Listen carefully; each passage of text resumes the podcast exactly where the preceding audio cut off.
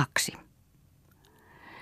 Ensimmäisinä viikkoina, jotka Mirtia vietti lumiluodolla, hän vain lepäsi.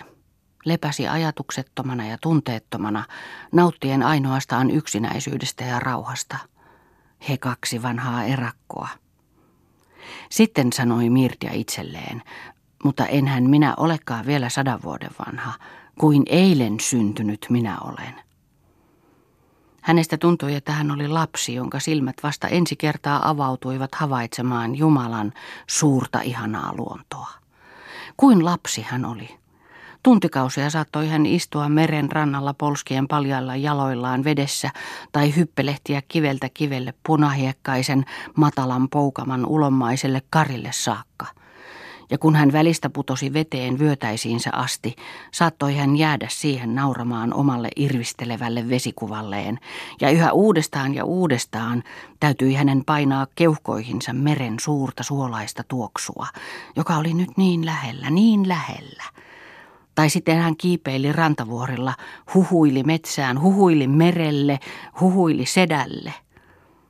Mirtja tahtoi ollakin vain pieni tyhmä lapsi, Sedän piti olla Mirdian vanha, viisas ja hyvä setä, ei muuta.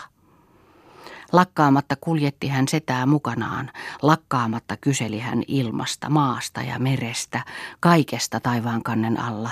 Ei siksi, ettei hän olisi tiennyt, mitä kysyi, ei edes siksi, että hän olisi tahtonut mitään selityksiä, vaan ainoastaan sen tähden, että oli niin suloista ja turvallista panna kätensä sedän suureen, vakavaan käteen ja kysyä, setä, Miksi?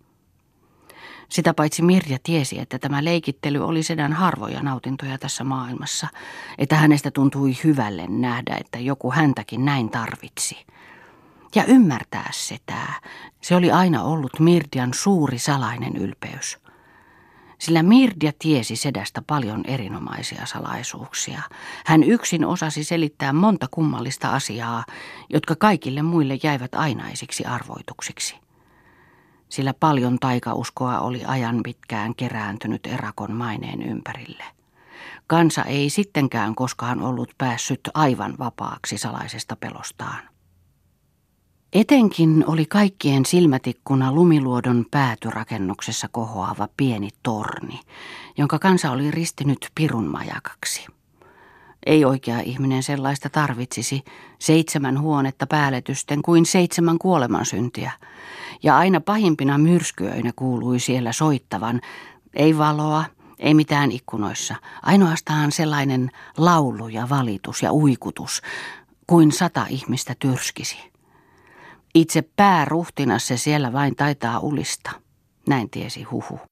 Lapset, jotka kävivät marjassa, olivat nähneet lumiukon kävelevän ja höpisevän itsekseen jotakin, joka ei ollut edes ihmisten kieltä, ja joka sanan perästä olisi ottanut taskustaan paperipalan ja heittänyt tuuleen.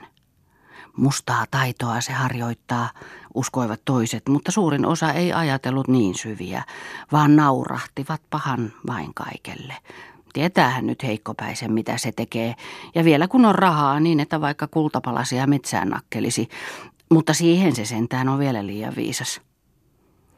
Tuollaiset puheet olivat tulleet Mirtiankin korviin. Oi, hän yksin olisi osannut kertoa oikean tarinan Pirun majakan salaperäisestä musiikista ja tuuleen viskatuista paperipaloista – ja hänen olisi väliin tehnytkin mieli kiivetä pirunmajakan ylimmälle kattosakaralle ja kuuluttaa sieltä koko maailmalle, kumartakaa ihmislapset tätä tornia. Täällä ei asu piru eikä hullu, vaan suuri tietäjä ja taitaja. Suuri filosofi, jonka ainoa hulluus on siinä, että hän on ilmaan hajoittanut filosofiansa.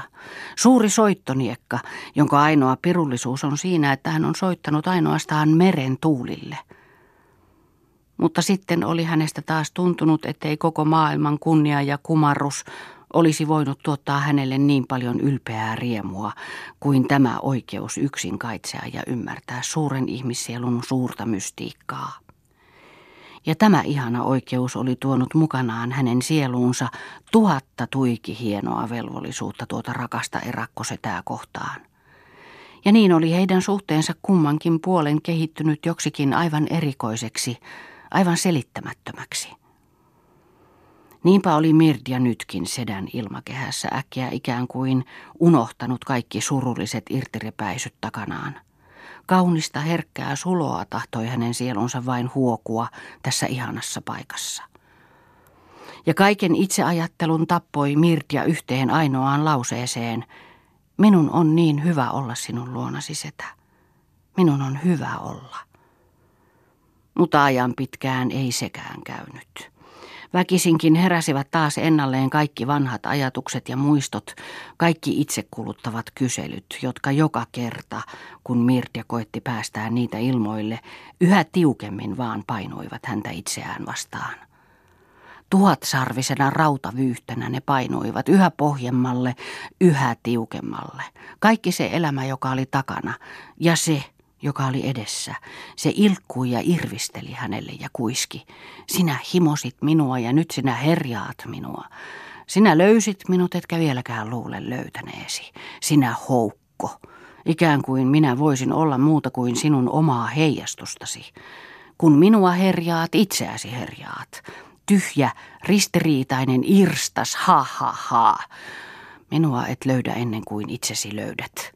Kuka olet sinä? Mitä etsit sinä, sinä, sinä? Niin, kuka oli hän? Miksi oli hän sellainen kuin oli? Oliko se hänen syynsä? Eikö hänkin ollut elämän järkähtämättömien luonnonlakien alainen? Eikö hänkin, tietämättään ja tahtomattaan, elänyt ja jatkanut menneiden polvien sukuperintöä? Olihan Rolfkin sanonut, että hänen syntinsä oli perittyä. Kuuluiko ehkä Mirtia hullujen sukuun? Hän muisti kuuleensa takanaan kerran kuiskailtavan, että siinä se nyt menee sen hullun astin tytär. Tai ehkä ne olivatkin vain tarkoittaneet setää silloinkin. Ja setä ei ollut kertonut siitä mitään koskaan. Taas alkoi Mirtiaa painaa alkuperänsä salaisuus, pahemmin kuin koskaan ennen – Miten hän ei jo ennen ollut tullut ajatelleeksi ruveta sieltä päin hakemaan selvitystä itseensä? Hän oli todellakin kasvanut kuin mikä sieni ikään, kuin oman siemenensä siittämänä, omien juuriensa kohottamana, kuin yksinäinen simpukka, kuin taivaasta pudonnut ja tyhjästä luotu ihme, mahdottomuus. Hyvä Jumala, olihan hänenkin kerran täytynyt syntyä kahden ihmisen rakkaudesta – Millaiset olivat olleet nämä kaksi ihmistä? Nämä kaksi ihmistä. Mirtia oli äkkiä muuttunut mykäksi. Hän ei voinut ajatella kuin yhtä asiaa ja hänen oli vaikea siitä puhua. Sillä setä ja veljen tytär olivat siinä kohden omituisia, etteivät he koskaan kysyneet mitään toisistaan. He tiesivät, että kumpikin pyytämättä toi esille sen, minkä suinkin saattoi toiselle antaa ja jos toinen vaikeni, vaikeni myös toinen. Kuin pyhäin kuvaa, hartaina ja kunnioittavina, he alati toistensa sielua lähestyivät. He kaksi äärimmäistä individualistia. He puhuivat yleensä kaikista asioista, mutta harvoin suoranaisesti omasta itsestään mutta sentään tunsivat he toisensa niin hyvin, että he kaikkein objektiivisimpienkin keskustelujen läpi alati kuulivat toistensa sydämen sykähdykset. Niin, Mirtia tiesi varsin hyvin, että sitä pyytämättä kertoi kaiken, minkä hän tahtoi kertoa. Mutta miksi? Miksi ei hän koskaan ollut puhunut enemmän veljestään? Monta päivää kulki Mirtia mustana ja synkkänä. Sitten hän vihdoin kysyi. Setä, sano minulle, oliko minun isäni samanlainen kuin sinä? Ei. Tai kukapa sen uskaltaa varmaan sanoa, vastasi setä hiljaa. Oliko hän samanlainen kuin minä? Setä vaikeni. Ah, setä, sinä et tahdo sanoa mitään. Hyvä Jumala, miksi, miksi? Hänhän oli minun isäni. Ymmärrätkö, mitä se minulle merkitsee? Minulle, joka olen suvuton kuin taivaan tähti tai meren simpukka. Sano minulle edes yksi seikka. Kuoliko minun isäni hulluna? Kenties. En minä sitä tiedä, vastasi setä harvakseen. Etkö sinä sitten todellakaan tiedä enempää kuin minäkään? Isäni oli rauhaton sielu. Matkusteli paljon. Äitini ulkomaalainen ja kuoli minun synnyttyäni. Sen olet kertonut. Entä sitten, riittääkö se, kun on kysymys minun isästäni ja äidistäni? Heillä on täytynyt olla sielunsa, elämänsä, kohtalonsa, hetki hetkeltä, päivä päivältä. Ja minä, minä toteutan ja jatkan heitä nyt. Heidän sielunsa seuraavat minua alati, enkä minä edes tunne heitä. Minä onneton, minä onneton. Mirtja purskahti itkuun. Setä nousi hitaasti. Seisoi ja katsoi itkevään tyttöön kauan. Sitten hän meni vanhan kaapin luo. Avasi varovaisesti laatikon ja kopeloi siellä hyvän aikaa. Kun hän palasi, oli hänellä kädessä vanha kirje. Raskaasti laski hän kätensä Mirtian pään päälle, ojensi kirjeen hänelle. Tässä on kaikki, mitä olen tiennyt. Enemmän kuin sinä. Se on isäsi viimeinen ja ainoa kirje minulle. Isäni kirje. Miksi et ole antanut sitä jo aikaisemmin? kysyi Mirtja tarttuen paperiin vapisevin sormin. Sinun piti ensin itse löytää itsesi. Lapset saattavat helposti uskoa kummituksiin. Lue ja päätä, Mirtja. Nyt sinä et enää ole lapsi. Yksin tahdon sen lukea, sanoi tyttö. Kuin takaa ajettuna kiiruhti Mirtja omaan huoneeseensa. Maa poltti jalkojen alla, kirje poltti kädessä, koko sielu poltti, koko maailma poltti. Ja hänen täytyi kiertää ovi kaksinkertaiseen lukkoon, että hän oikein, oikein tuntisi heidän olevan kahden, häiritsemättä, tällaisena pyhänä ensitapaamisen hetkenä.